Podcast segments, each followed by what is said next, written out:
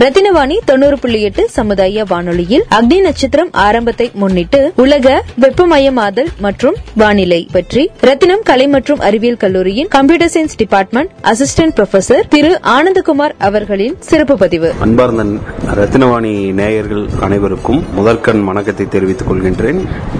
என்னுடைய பெயர் ஆனந்தகுமார். நான் ரத்தினம் கலை அறிவியல் கல்லூரியில் பேராசிரியராக பணிபுரிகின்றேன். நான் இன்று உங்களுக்காக வழங்க உள்ள ஒரு நிகழ்வு என்பது இன்னைக்கு முக்கியமான நிகழ்வு. உலகம் முழுதும் இன்னைக்கு பெரிய அளவில் மாற்றங்களை ஏற்படுத்தி கொண்டிருக்கின்ற பருவநிலை மாற்றம் தொடர்பான சில விஷயங்களை உங்களோட நான் பகிர்ந்துக்கணும் அப்படின்ட்டு முடிவு பண்ணேன். அதுக்கு வாய்ப்பளித்த ரத்னவாணி வானொலி நிலையத்தை நிலையத்துக்கு என்னுடைய நன்றியை தெரிவித்துக் கொள்கின்றேன். இந்த நேரத்தில். அதாவது இந்த பருவநிலை மாற்றம் அப்படிங்கிறது போறதுக்கு முன்னால அதாவது ப- பதினெட்டாம் நூற்றாண்டுகளுக்கு பின்னால உலகம் முழுதும் என்னன்னா தொழில் புரட்சி அப்படிங்கிற ஒன்று வந்து பெரிய அளவில் ஏற்பட்டுச்சு. அப்படி தொழில் புரட்சி ஏற்படும் போது அதில் வந்து அதிகமான அளவு என்ன உபயோகப்படுத்தினாங்க அப்படின்னா நிலக்கரி உபயோகம் வந்து அதிகமாக இருந்தது. அது மட்டும் இல்லாமல் பத்தொன்பதாம் நூற்றாண்டுகள் தொடக்கத்தில் வந்து க பெட்ரோல் இந்த மாதிரியான பொருட்கள் வந்து அதிகமாக கண்டுபிடிக்கப்பட்டது. அப்படி கண்டுபிடித்து அது வந்து உபயோகப்படுத்தும் போது மிக அதிகமான அளவு என்ன ஆயிடுச்சு அப்படின்னா கார்பன் கார்பன் டை ஆக்சைடு வந்து வெளியாச்சு. அப்படி கார்பன் டை ஆக்சைடு வெளியானது எல்லாமே வளிமண்டலத்தில் போய் கார்பனாக எல்லாமே நின்றுச்சு அப்போ இதுக்கும் நமக்கு என்ன சம்மந்தம் அப்படின்னு நீங்கள் கேட்கலாம். உண்மையில் வந்து அது வந்து இந்த கார்பன் அப்படிங்கிறது வந்து க- கருப்பு அல்லது நம்ம தமிழ்ல சொல்லணும்னா கரியணு அப்படின்னு நம்ம சொல்லுவோம்.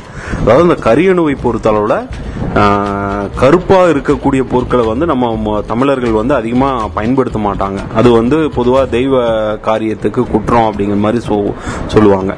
ஆனால் உண்மையில் என்ன அப்படின்னா க- கருப்பாக இருக்கக்கூடிய பொருட்கள் அனைத்து வகையான அலைவரிசை கொண்ட சூரியனிலிருந்து வரக்கூடிய அனைத்து கதிர்களையும் உள்ள இழுத்துக்கும். அப்போ என்ன ஆகும்னா வெப்பம் வந்து அதிகமாகும். அதனால பார்த்தீங்கன்னா நம்முடைய முன்னோர்கள் வந்து நம்ம வீடுகள் எல்லாத்துலேயுமே வெளிப்புறங்களில் வந்து சுண்ணாம்பு தான் அடிப்பாங்க. அந்த வெள்ளை நிறத்திலான இதுதான்.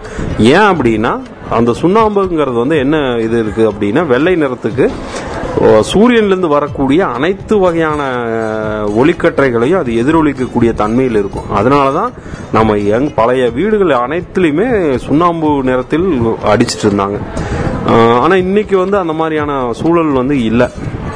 அப்போ இது இது இதுலேருந்து நம்ம பார்க்கும்போது அந்த கருப்பா இருக்கக்கூடிய கரியணுக்கள் வந்து பூமியிலிருந்து அதாவது சூரியனிலிருந்து வரக்கூடிய அனைத்து வகையான கதிர்களையும் உறிஞ்சி தனக்குள்ள வச்சுக்குது.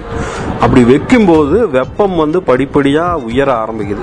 அப்படி உ- அதாவது தனக்குள்ள வைக்கும்போது என்ன ஆகுது அப்படின்னா அந்த வளிமண்டலத்துல வெப்பத்தை தேக்கி வச்சுக்குது.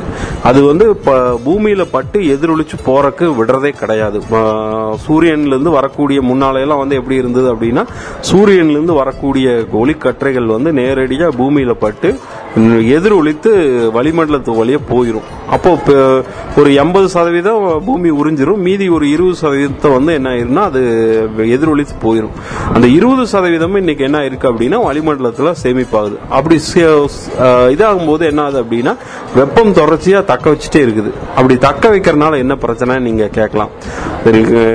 துருவ பகுதிகளில் இருக்கக்கூடிய பனி பாலங்கள் வந்து மெல்ல மெல்ல உருக ஆரம்பிச்சிருக்குது. இப்போ சமீபத்தில் கணக்கெடுத்த இதுபடி பாத்தீங்கன்னா சமீபத்தில் எடுக்கக்கூடிய கணக்கின்படி பார்த்தீங்கன்னா ஆர்டிக் ப- பனி இன்னும் ஒரு பதினைந்து ஆண்டுகளில் வந்து ஆர்டிக் பகுதியில் வந்து பனிப்பாலங்களே இல்லாத ஒரு கட கடலாக மாறிடும் அப்படின்னு ஒரு இது வருது. சரி அதே மாதிரி அண்டார்டிகா பகுதியில் பார்த்துட்டிங்கன்னா பனிப்பாலங்கள்லாம் உடஞ்சி நொறுங்கிட்டு இருக்குது அது எல்லாமே ஒ- இதாகிட்டு இருக்கு எல்லாம் உடஞ்சிட்டு இருக்கு சரி இதுக்கும் நம்ம தமிழ்நாட்டுக்கும் என்ன சம்பந்தம்? இதுக்கும் அதுக்கும் சம்மந்தம் இல்லை அப்படின்னு நீங்கள் சொல்லலாம்.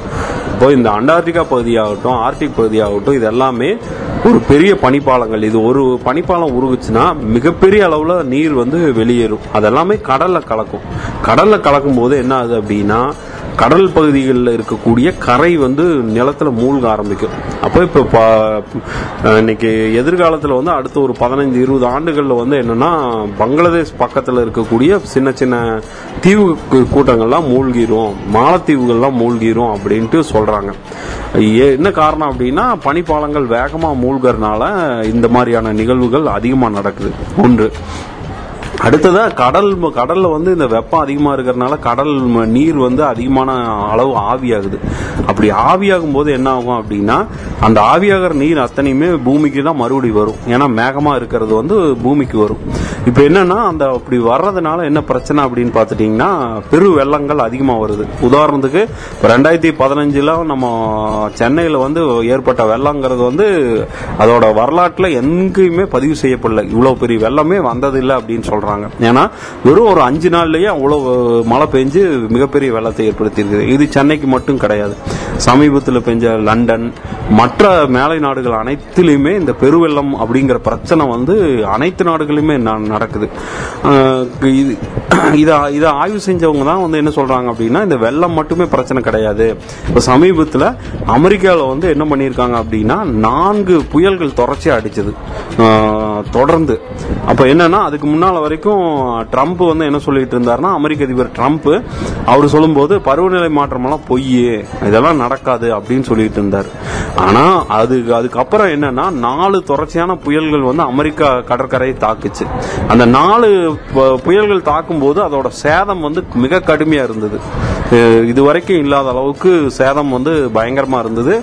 அப்போ புயலோட வேகம் வந்து இப்போ சாதாரணமாக நூற்றி ஐம்பது அடி குதிக்கிறது வந்து இரநூத்தி இருபது அளவுக்கு எழுபது இது ஸ்பீடு வந்து வேகம் வந்து அதிகமாச்சு. அங்க இருக்கக்கூடிய அமெரிக்க மக்கள்லாம் மிகப்பெரிய அளவுல போராட்டம் நடத்துறாங்க. அங்கே அங்க வந்து அங்கே அங்க வந்து என்னன்னா அமெரிக்காவில் ஒரு மாகாணத்துல ஒரு மீத்தேன் வாயு எடுக்கிறதும் எண்ணெய் வளத்தை எடுக்கிறதும் அப்படிங்கறது வந்து ஒரு ப்ராஜெக்ட் பண்ணிட்டு இருந்தாங்க.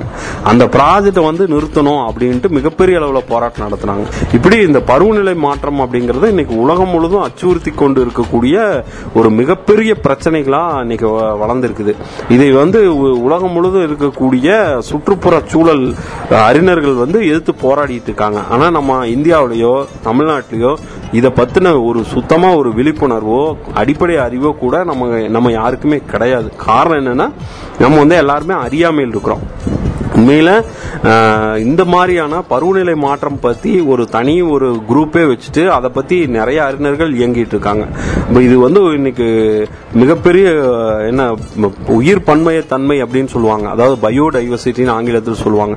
அந்த பயோடைவர்சிட்டி அளிக்கக்கூடிய அளவுக்கு இன்னைக்கு பெரிய அளவில் இந்த பருவநிலை மாற்றம் அப்படிங்கிறது வந்து வளர்ந்துருக்குது. அப்படின்ட்டு இன்னைக்கு கண்டுபிடிச்சிருக்காங்க. அதனால இப்போ பார்த்தீங்கன்னா இன்னைக்கு அமெரிக்கா ஐரோப்பிய நாடுகள் எல்லாத்துலேயுமே நிலக்கரி அனல் மின் நிலையம் நிலக்கரியில் இயங்கக்கூடிய அனல் மின் நிலையத்தை மூடுறாங்க. மெல்ல மெல்ல என்ன பண்ணிட்டு இருக்காங்க அப்படின்னா பெட்ரோல் வாகனங்கள்ல இருந்து பேட்டரி வாகனங்களுக்கு மாறிட்டு இருக்காங்க. இன்னைக்கு அமெரிக்கா இன்னைக்கு என்ன அப்படின்னா அமெரிக்காவில் வந்து இன்ஜினியரிங் சேரக்கூடிய மாணவர்கள் எல்லாமே எலக்ட்ரானிக்ஸ் பிரிவு தான் அதிகமாக தேர்ந்தெடுக்கிறாங்க. காரணம் என்னன்னா இனி அடுத்து வரக்கூடிய காலகட்டங்களில் எல்லாமே எலக்ட்ரிக் எலக்ட்ரானிக் வாகனங்களா மாறிடும் பேட்டரி வாகனங்களா. இது முழுக்க முழுக்க என்னன்னா டீசலும் பெட்ரோலும் ஒழித்து கட்டப்படும் அப்படிங்கிற ஒரு நிலை போயிட்டு இருக்குது ஆனா இங்க வந்து அதுக்கு முற்றிலும் மாறான ஒரு நிலை வந்து தமிழகத்திலையும் இந்தியாவிலையும் போயிட்டு இருக்குது அப்ப நம்ம வந்து நம்ம படிப்படியா என்ன பண்ணோம்? பெட்ரோலும் டீசல் மற்ற வாகனங்களுக்கு மற்ற இதுக்கு மாறுறதுக்காக நம்ம வந்து அரச அரசு அரசாங்க இதுல வந்து கோரிக்கை வைக்கணும். அதை நோக்கி நம்ம நகரணும் அப்படிங்கிற கேட்டுட்டு இந்த வாய்ப்பை கொடுத்த ரத்னவாணி வானொலி நிலையத்துக்கு என்னுடைய நன்றி உரித்தாக்கி எனது உரையை இத்துடன் முடித்துக் கொள்கிறேன். நன்றி வணக்கம். ரத்தின வாணி தொண்ணூறு புள்ளி எட்டு சமுதாய வானொலியில் ரத்தின நேரம்.